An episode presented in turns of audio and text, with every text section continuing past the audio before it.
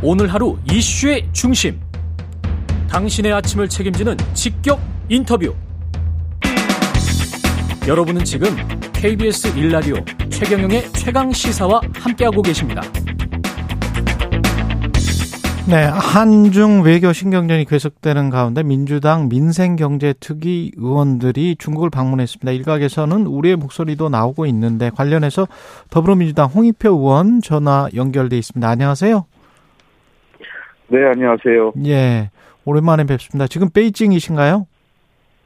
예, 그렇습니다. 예, 그 지금 방문하신 게 언제죠? 어, 그 12일 날 지금 들어왔고요. 예. 오늘 이제 출국할 예정입니다. 그렇군요. 어, 원래 일정이 정해져 있었던 건가요? 예, 일정은 뭐, 한 두 달 전부터 협의해서 예. 한, 한 2, 3주 전에 이 일정이 확정이 돼 있었습니다. 방문의 목적이 뭐 뭔가요? 어, 잘 아시는 것처럼 이제 그 중국이 end 코로나, 소위 코로나를 끝내고 나서 예, 그 reopening이 시작된다 이런 얘기가 많이 있었지 않습니까? 그랬죠.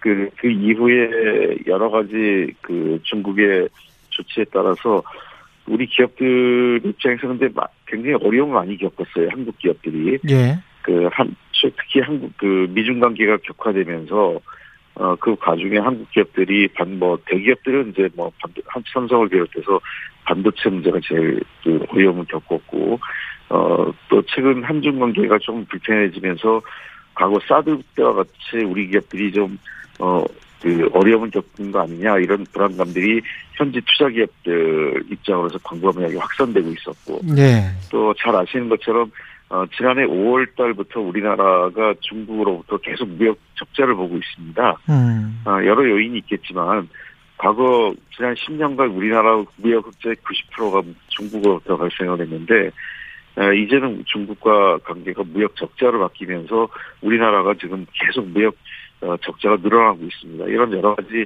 한중 관계 속에서 생각한 일어나는 어, 경제적 어려움에 대해서 우리 기업들이 한번 그, 좀 와서 중국하고 좀 대화를 했으면 좋겠다 이런 얘기들이 여론이 높았고요. 네, 어, 저 같은 경우는 이제 문화체육관광위원장이라 어, 단체 관광 문제가 그 어. 중국이 우리나라 60여 개국 정도를 지금 단체 관광을 허용했는데, 예, 우리나라 예, 우리나라를 제외하고 있습니다. 리스트에서. 예. 그래서 그런 문제들에 대해서도 집중적으로 논의를 하기 위해서 왔습니다. 중국 분위기는 어떻게 느끼셨어요? 중국에 누구를 만나셨어요, 혹시? 어, 중국 굉장히 다양한 기관을 만났습니다. 예, 저희들이요.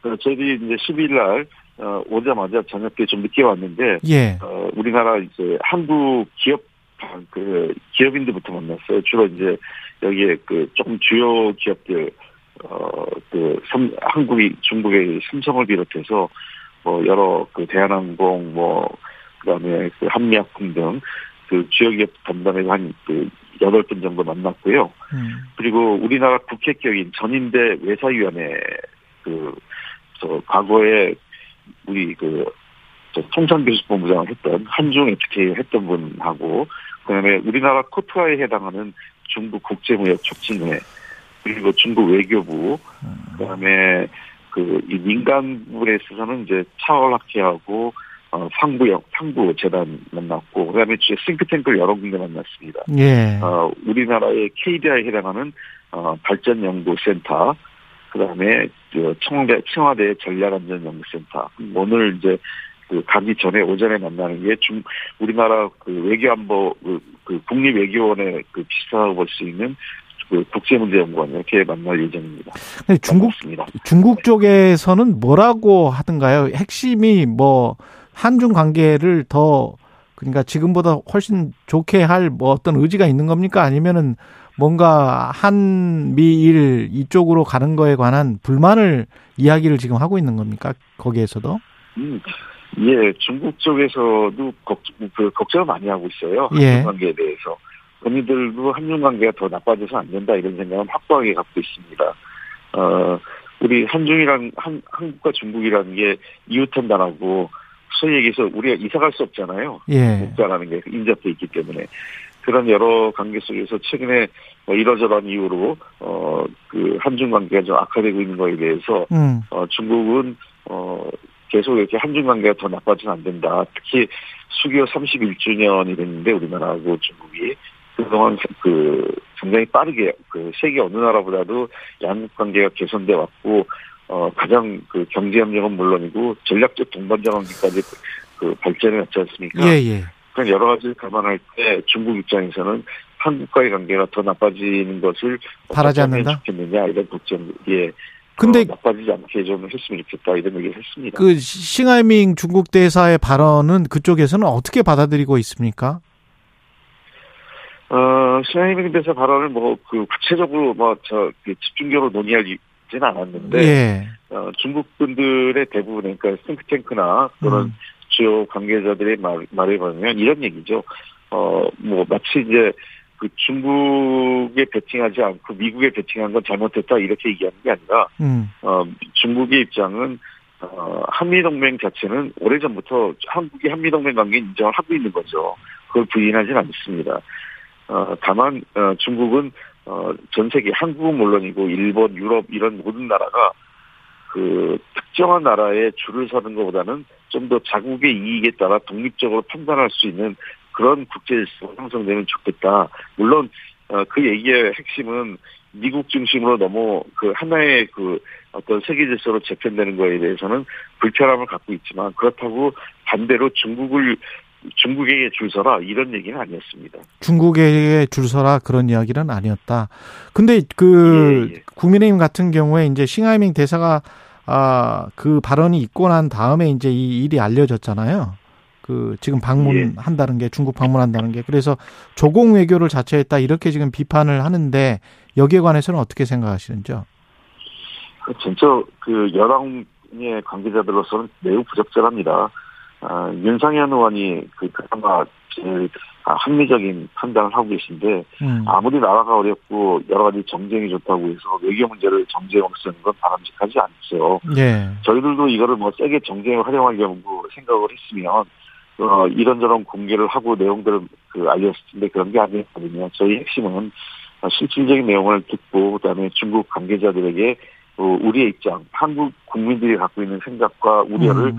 전달하겠다는 게 제일 핵심이었습니다. 물론 중국 측의 입장도 충분히 듣겠다는 생각을 갖고 있었고요. 예. 어, 저희는 상당 부분 의견, 의견이 소통이 됐고, 이런 문제를 갖고, 뭐, 저, 조공 얘기다, 뭐, 구력이다, 이렇게 얘기하는 건 말이 안 되는 거고요. 예. 또, 일부, 저, 여권 인사들이 뭐, 신하이밍 대사, 물론 신하이밍 대사 그 발언이 일부 부적절하고 우리 국민 감정을 훼손한 건 맞지만, 예. 그렇다고, 그, 뭐, 그, 대사를 뭐, 저, 이, 쫓아내자, 뭐, 예. 그, 왜, 그, 부적격자로, 저, 지정하자, 예. 어, 이렇게 얘기하면은, 어, 도대체 한중 관계를 어디로 가겠냐, 하고 생각을 합니다.